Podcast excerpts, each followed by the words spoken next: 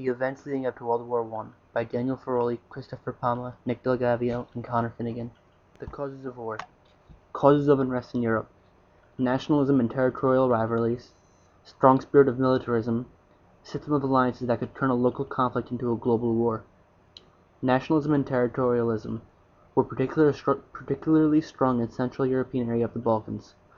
The powder keg of Europe, as the region was so unstable, that's what it was referred to. The Ottoman Empire, which is Turkey, was controlled the Balkans from 1400s until the 1800s.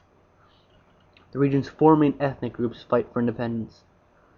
Austria-Hungary annexes the small Balkan kingdoms of Bosnia and Herzegovina in 1908. The Serbs feel Bosnia is a part of a rightful territory. They threaten Austria-Hungary for control in the region. The Slavs now encourage push for independence.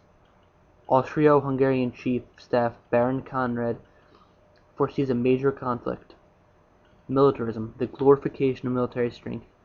Large European countries frequently empowered small ones. Leaders believe disputes ultimately settled on the battlefield. This leads to multiple alliances. Alliances. National promise to aid in the case of attack by a third party. Germany was a longtime ally of Austria. France was an 1892 ally of Russia. Italy eventually joins Germany and Austria-Hungary, and Great Britain allies with France and Russia.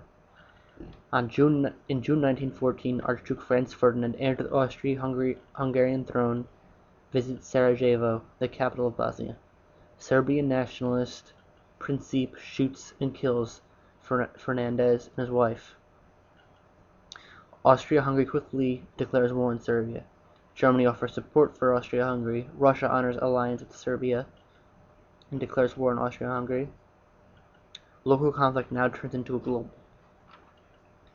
With the Allied powers were France, Britain, and Russia, and with the Central powers were Germany, Austria-Hungary, and Bulgaria. Italy remained neutral until 1915 when it joined allies. Thirty nations eventually took sides in Great War. Germany's strategy calls for a massive strike against France to bequeath them quickly.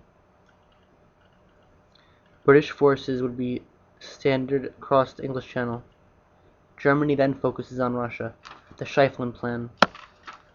Avoid heavily fortified French-German border and invade through Belgium. August 3, 1914, German troops pour into Belgium and France. Belgians put up a strong resistance allowing French and British troops to mobilize. The Allies eventually pushed back to Marne River in northeast France. The First Battle of the Marne, the Allies pushed the Germans 40 miles back. The leaders of both sides realize that there will be no quick victory. Finally, the US eventually will join the war, and the war will last a very long time and lead to millions of deaths. The end.